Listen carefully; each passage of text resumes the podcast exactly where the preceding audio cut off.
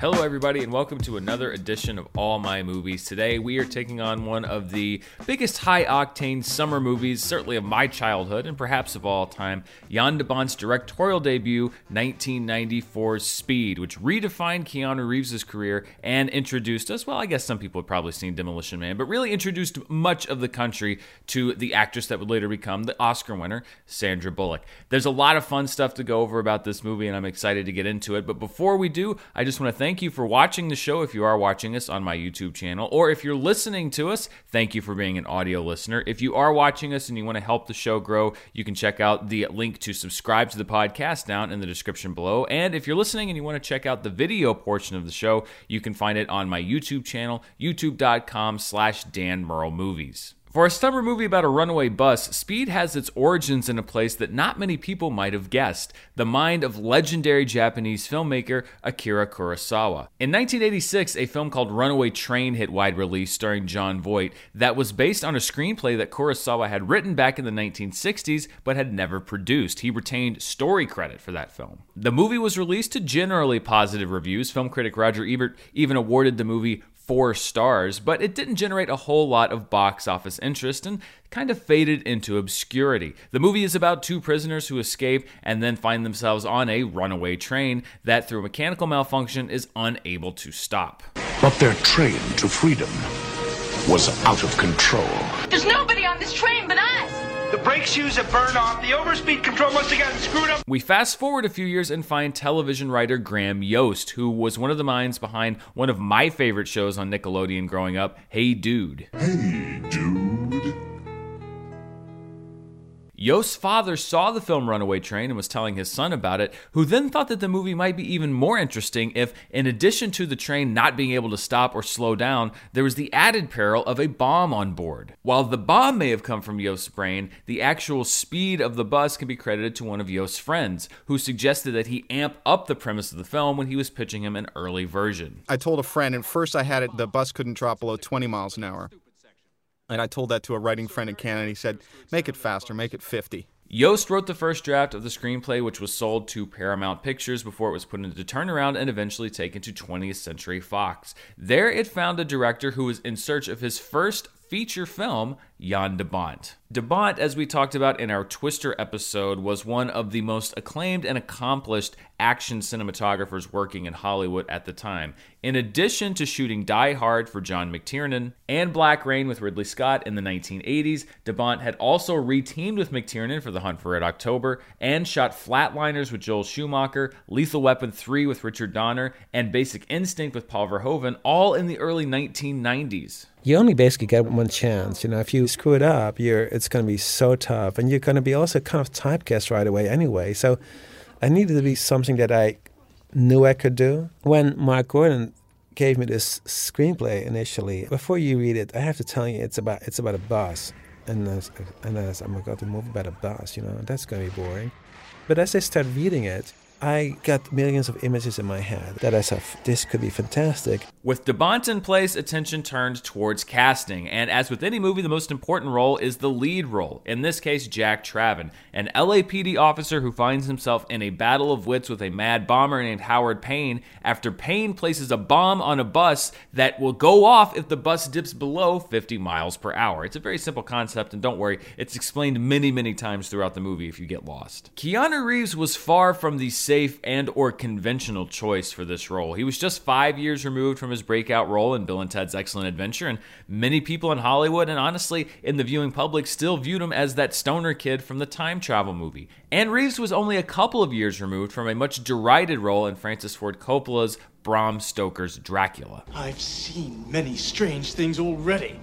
Bloody wolves chasing me through some blue inferno. Yes, Point Break had come out just a few years earlier, but you have to keep in mind in 1993, 1994, when they're making this movie, Point Break was not the action classic that it is now. It took a long time for people to come around on it. At that time, it had gotten sort of a mediocre reception, both critically and at the box office, and a lot of people thought, well, if Keanu Reeves can't make an action movie work with Patrick Swayze, what hope does he have to do it by himself? Legacy is a very weird thing, and Point Break hadn't quite caught on yet. Reeves seemed headed toward a different path, maybe one that took him into smaller films in which he'd received acclaim, like My Own Private Idaho, and he initially turned down the role of Jack Trapp. And based on the initial script, he felt like it was a ripoff of the character John McClane and just didn't seem relatable. This kind of unflappable badass who was completely nonchalant in the face of mortal danger. No, there, it's really kind of ludicrous that I leave a man with a bullet hole in his chest, kind of reclining on a bench.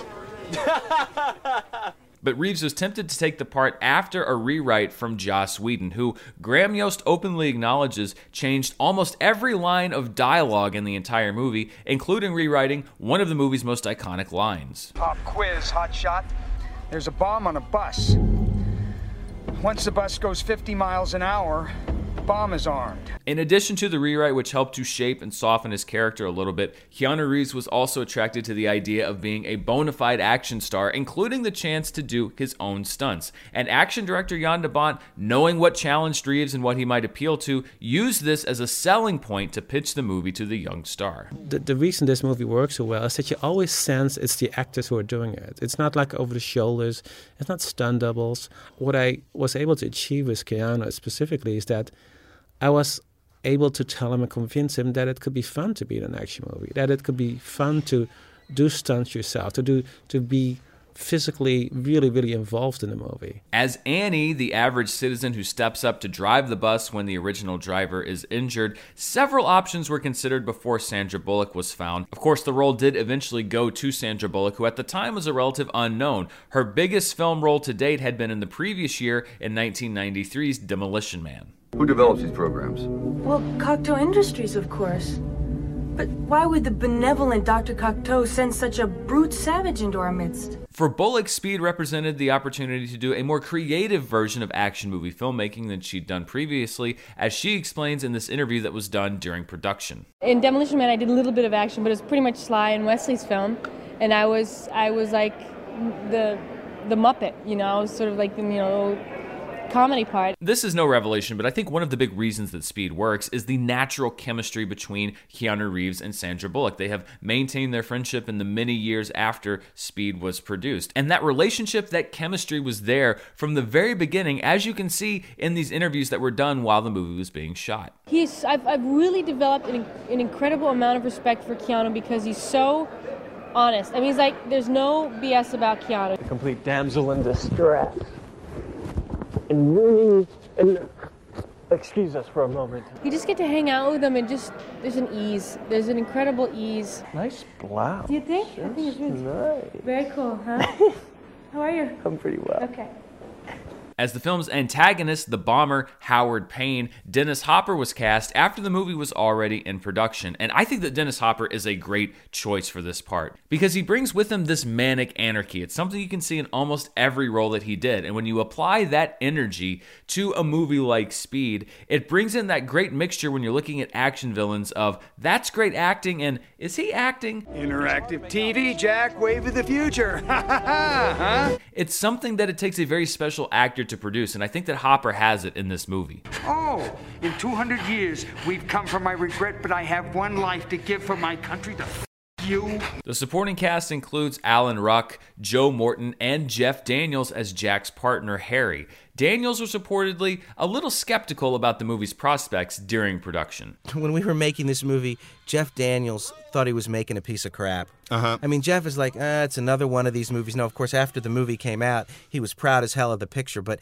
he was kind of funny on the set during the making of the picture. He thought, well, what, what, what is this kind of thing, and, and what kind of movie is this anyway? Filming took place in the fall and winter of 1993 in Los Angeles, mainly due to the fact that there was an unfinished stretch of freeway that the film crew was able to use in order to actually have a moving bus for most of the film. There were no process shots, no blue screen shots. De Bont wanted an actual bus moving, wanted that reality, and that's what you get in the film. Now, I didn't see Speed when it was released. I was 11 years old and I was too young for R rated movies, at least according to my mom. But one of the very first things I ever heard about the movie, other than the fact that it was being released, was about the opening sequence, the elevator rescue sequence, where Howard Payne has bombed an elevator full of passengers and is holding them for ransom. And there was an urban legend that passed around the schoolyard that somebody had tried to replicate this scene, had tried to rescue some passengers that were stuck in an elevator, and then the elevator had fallen and either decapitated or sliced the person in in half. It changed depending on who was telling the story. I tried to do some research and see if this urban legend is actually true and couldn't find any evidence that it was, but this kind of goes to show you how a movie like Speed will seep its way into the public consciousness. There were even urban legends and myths that were started about the film. Regardless, the opening does a really good job of setting up our key hero and key villain, setting up the stakes for the rest of the movie, and it's a great introduction to Dennis Hopper's real energy and drive in this performance. He really does make this villain far more compelling than he has any right being. Terrorist holding a police hostage has got enough dynamite strapped to his chest to blow a building in half. Now what do you do? Before we get too far, I also want to credit composer Mark Mancina, as I did on Jan de Bont's next film, Twister. It really is one of the greatest action scores of the 1990s. It is so of its era, and yet at the same time is transcendent of it, and it's just great movie music.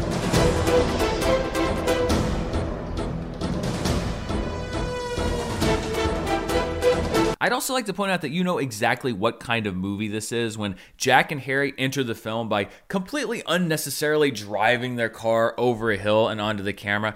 It's that completely superfluous 90s action touch that tells you what the next 90 minutes to two hours of your life are going to be like. And if you roll your eyes at that, they're going to be affixed to the top of your skull for the rest of the movie. Anything else that'll keep this elevator from falling? Uh, the basement. The city would like to avoid that event, Officer Traven. This opening portion of the film really takes up about a fourth of the runtime, about 25 minutes, and ends with one of the best exit lines in history. I'm gonna go home, have some sex. The real movie actually begins just after that when Howard rigs a city bus to explode, and to prove that he's serious, he blows up another bus near Jack Traven's home. And I love the camera work on this the way that we're tracking Jack, we see the bus pass behind him, the camera comes around, we lose sight of the bus, then the bus is already behind him, and we see the explosion in the background, all in one seamless shot. This is a great way to establish this action and just make this action very dynamic. You can tell that a great cinematographer was at the helm of this film. Jack eventually tracks down the bus in question, but is unable to keep it from hitting 50 miles an hour, which is what arms the bomb. And this brought up a question in a critic's review that Graham Yost noticed and has a very effective answer for. Janet Maslin in the review said, when he's running along beside the bus, Why doesn't he just shoot the why tires? doesn't he just shoot the tires? It's not Yeah. going. Well, there's a reason. You know What what, is the, the reason? reason? Because the movie would have been over. I actually use this answer a lot when I'm looking at movies or when people bring up thoughts about movies, which is that if the characters always did the most logical thing, if they did the thing that makes the most sense or the easiest thing, then most movies would never happen. We would have a lot of very boring movies. Suspension of disbelief, it's something that I always talk about. I think it's very important. Unless it's a glaring error, unless it's a lazy error, you do have to give movies a certain amount of credit because they are, by their very nature, unreal. And if you try to impress this standard of objective reality on the movie, well, then of course nothing like this would ever happen. We go to the movies to be entertained, we go to the movies to be fooled and tricked. It's kind of like a magic show. And if you're watching the hands and trying to figure out how they do the trick the whole time, you're not going to have a whole lot of fun. Of course, the very concept of this movie is also ridiculous. Anyone who spent five minutes in Los Angeles will know that any vehicle staying above 50 miles per hour for more than 10 to 15 minutes at a time uh, is an almost impossibility unless you're driving around in the middle of the night. And Graham Yost and Mark Gordon, the writer and producer of the film, knew this going in. And for them, it wasn't about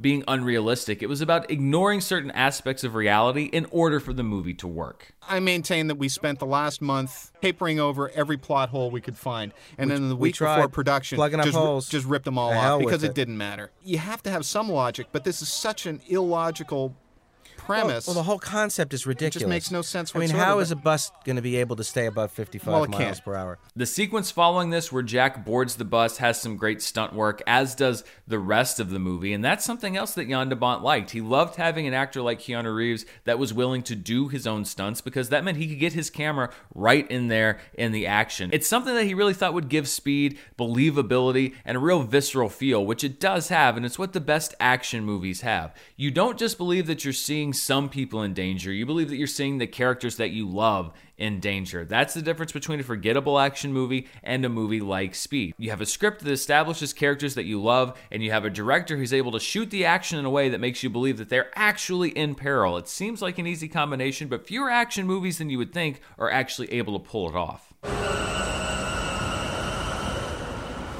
Me. Oh, darn.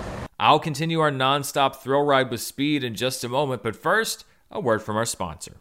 This episode is sponsored by Munk Pack, who makes snacks that taste like your favorite sugary treats, but with one gram of sugar or less. Munk Pack Keto Nut and Seed Bars contain one gram or less of sugar, two to three grams of net carbs, and are only 150 calories. They're great for people that are trying to eat better, cut back on those calories, or just have an overall healthier lifestyle without sacrificing taste. What's great is that I can keep these bars in the pantry right with everything else that tastes great. I can grab one. I love all of the flavors, and it is satisfying. It fills me up. It's a quick eat. It's healthier than most everything else that I would have grabbed for anyway, and it's something that can keep me going throughout the day. They also come in great flavors like sea salt dark chocolate, caramel sea salt, and peanut butter dark chocolate. That one is my favorite. The combination of those two flavors with the great texture is really what I go for, but you really can't go wrong no matter which flavor you choose. No matter what your situation is, it's a great snack on the go, and they are gluten free, plant based, and non GMO with no soy, trans fat, sugar, alcohols, or artificial colors.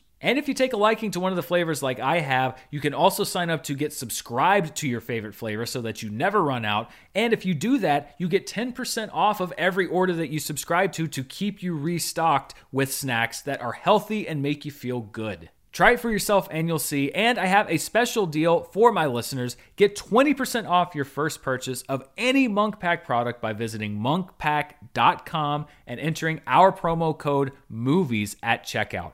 And Munk Pack is so confident with their product, it's backed with a 100% satisfaction guarantee. So if you don't like it for any reason, they will exchange the product or refund your money, whichever you prefer. To get started, just go to munkpack.com. That's M U N K P A C K.com and select any product. Then enter the code MOVIES at checkout to save 20% off your purchase. Munk Pack, delicious, nutritious food you can count on, and I'd like to thank them for sponsoring the show.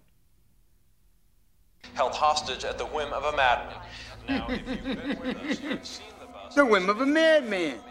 I like that. As the bus careens around Los Angeles, one of the movie's most memorable scenes involves a fake out involving a baby carriage full of, as my former co worker and writer of Honest Trailers, Spencer Gilbert, was very fond of saying, cans. They're just cans. Cans! I can see the baby! Cans! Oh my god! Oh my god! There was no baby, it was full of Are cans. you sure? Yes. Are you sure? This sequence was included as part of a studio note that Graham Yost received and decided to take to the extreme. There was a studio executive at Fox who said in a meeting, a creative meeting with all the creative execs at Fox, couldn't it almost hit a baby carriage at some couldn't the bus almost hit a baby carriage at some point? I remember saying to the guy who was working on the movie at Fox, I said, you know what? We see that in every movie. It almost hits a baby carriage, almost hits something. It can't hit the baby carriage. We can't kill the baby.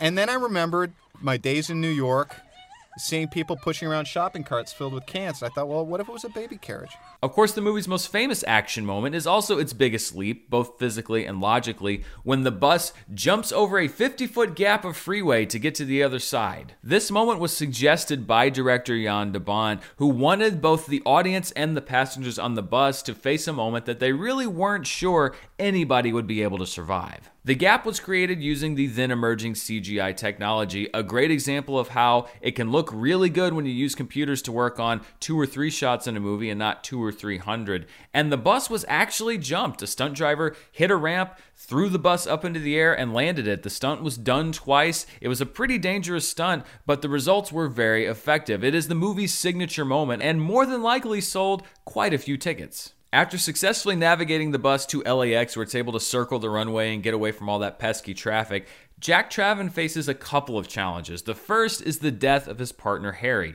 who's tricked in a Silence of the Lambs style fake out into going to Howard Payne's house, only to find out that Payne is not there but has left the house booby trapped to explode.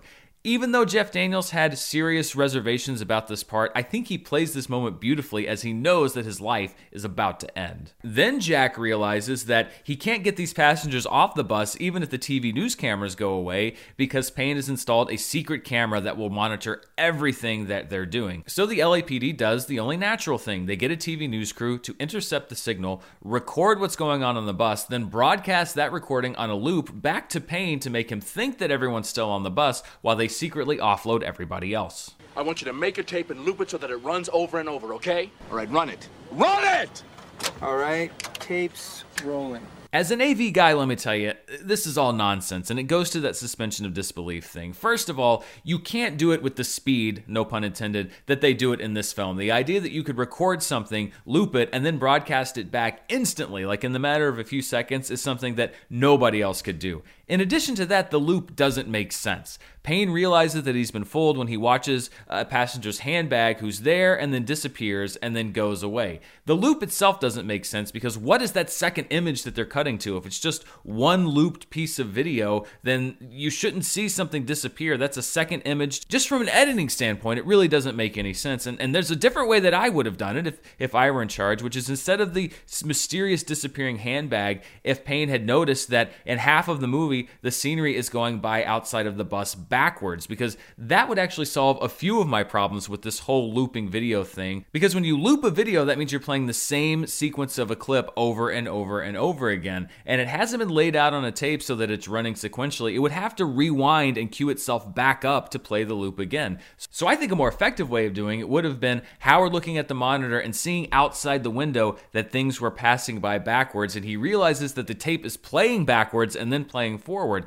It would have made a lot more sense. It would have done away with some of these logic problems, but you know what? I'm not a screenwriter and I didn't write the movie. It is the closest thing to me, though, that breaks that suspension of disbelief, but it's only because I'm an AV nerd. Most people probably don't give it a second thought. Also, I do have to say that this looping video gag does get a lot of credit because it did inspire one of my favorite all time Simpsons jokes when Homer tries to convince Lenny and Carl to sneak away from work by using the trick that he saw in a movie. I saw this in a movie about a bus that had to speed around the city, keeping its speed over 50. And if its speed dropped, it would explode. But don't mind me, I'm just interrupting because if I play a clip for longer than eight seconds, the video will get hit for copyright. Here's the punchline.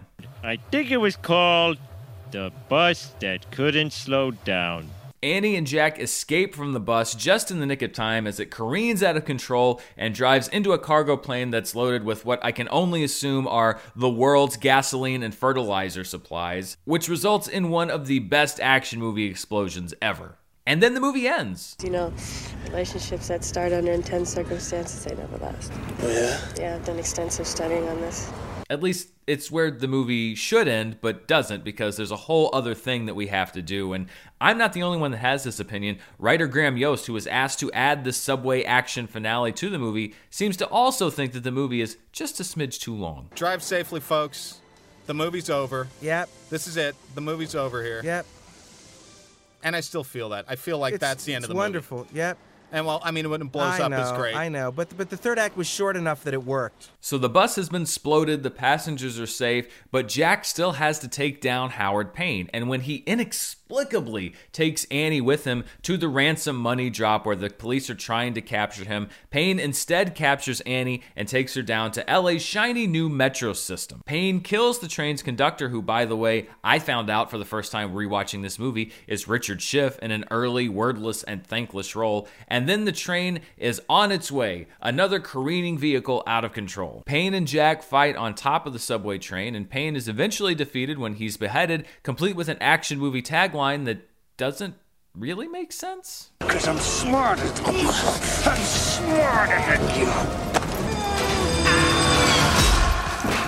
Yeah? Well, I'm. Then Jack saves Annie, who's trapped on the train, by causing it to go even faster. The speed is going to save them now, you see, and the train derails and crashes onto Hollywood Boulevard right in front of the Chinese theater. Luckily, Jack and Annie are fine. Glass showers down, the couple make out, and everything is right with the world. Roll credits.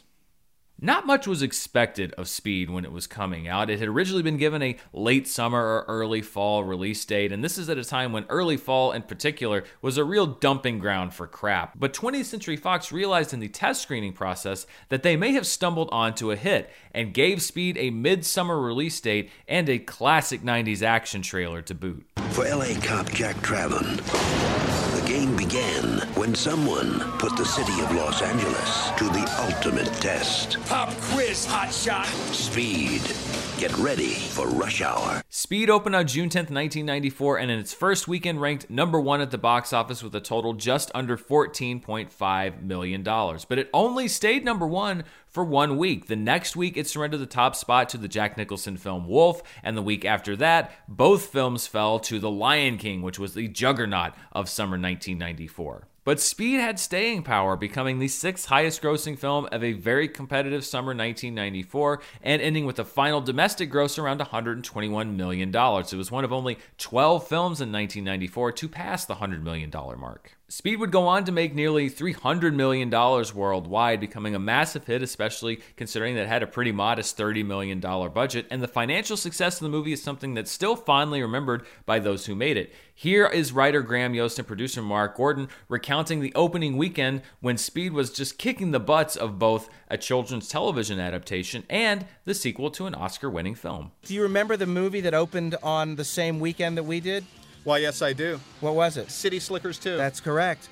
and it we was kick- also we okay. kicked their ass. kicked their ass, and they thought we were going to come in third that weekend, behind City Slickers 2 and the second week or third week of the Flintstones. Speed wasn't just a box office hit, though. Critics loved the movie too, which was an increasing rarity in an action flooded post Die Hard marketplace. In the same episode where The Lion King got a decidedly mixed positive review, Siskel and Ebert raved about the new thriller. Speed works. Boy, it sure does. This movie was fun. Yes. This is what I call a bruised forearm movie yeah. because you grab the arm of the person sitting next to you. Like the movie that inspired it, Runaway Train, Roger Ebert awarded Speed 4 out of 4 stars, and the movie would go on in 1995 to win two Academy Awards, one for Best Sound and one for Best Sound Effects Editing. Speed also won five MTV Movie Awards out of nine nominations. Three for Sandra Bullock, one for Dennis Hopper, and one for the film's climactic explosion sequence. If you wonder why I single out the MTV Movie Awards a lot, it's because they were actually a really big deal when I was growing up, when I was young and then going into my teen years, because it was this combination of blockbuster cinema and quote unquote real movies. It was like the combination of a roast and the Oscars. There were all these different kinds of parodies, and you would get such a different group of films that won. I mean, look at that list in 1994. Everything from Dumb and Dumber to Pulp Fiction took home that bucket of popcorn. And I know that saying things like the MTV Movie Awards aren't what they used to be sounds like a really old man thing to say, but the MTV Movie Awards really aren't what they used to be. When I was growing up, and I know that sounds like an even more old man thing to say, the MTV Movie Awards gave Best Movie to movies like Pulp Fiction and Seven and A Few Good Men, Titanic, The Matrix. In 2008, Transformers won the Best Movie Award. And every year since then, the winner of the MTV Movie Award for Best Movie has been either a Marvel movie, a Star Wars movie, or a YA adaptation. Four Twilight films have won the Best Movie Award at the MTV Movie Awards. Four. I'll let you make your own decision. I saw Speed for the first time on VHS after my mom rented it, watched it, and decided it probably wasn't too intense for me. I was probably 12 by this point.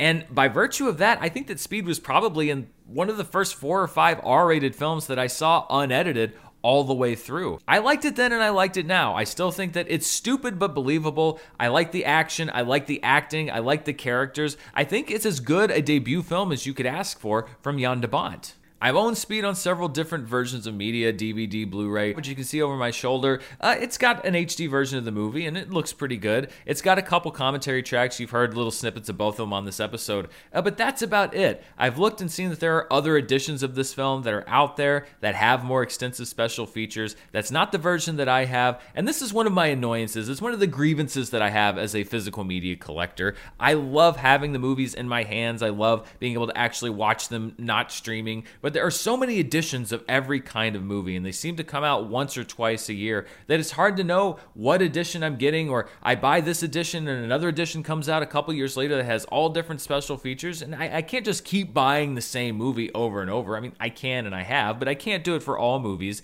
This is one of the things with speed. Sometimes you gamble and you get a great edition of the movie that has the best features. Sometimes you gamble and you get a version of the movie that's bare bones. This version of the movie is bare bones. There's some great stuff out there on YouTube, though, that you can find about the making of speed, including some of the material that's been here in this episode. And I'm sure on other editions, there's some great making of documentaries, etc. Just not on this one. And that wraps up my look at Speed. Thank you so much for watching the show. Come back next week. All June, we're going to be talking about big action movies, some of the best action films of all time. I'm really excited to share my thoughts on some of them, hopefully, bring in some guests who also love action movies. As always, if you want to help the show grow, please become an audio subscriber. You can find the links down there in the description below. And if you're listening to us, please check the show out on my YouTube channel at youtube.com slash Dan Murrell Movies. We'll be back next week with another big action movie, but until then, it's time to go back on the shelf. Thanks for watching.